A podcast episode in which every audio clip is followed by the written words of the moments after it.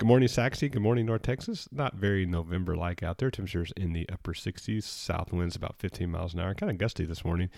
And the radar this morning shows some scattered showers and a few thunderstorms, mainly in East Texas. That will be a harbinger of things to come. We will have a strong cold front that will move through later today. And with that, we could see a couple strong storms, but most of the active weather should be east of Dallas Fort Worth. But this small chance we could see some rough weather before noon, so I'll be watching that. And the Storm Prediction Center does show most of the activity, severe activity east of Texas. And so if you know have a family in Louisiana, I might want to give them a heads up that the weather will be rough there today. Now, the big story tonight and tomorrow will be the wind. Uh, gusty winds, 20, 30 miles an hour, maybe even stronger in some cases. And then, uh, but the weather would be very, fairly nice. And then uh, the rest of the week toward Thanksgiving, nice and cool. Temperatures in the 50s and lows in the 30s. Well, as always, I'm watching letters you don't have to. Hope everyone has a great Monday, and we will talk to you soon.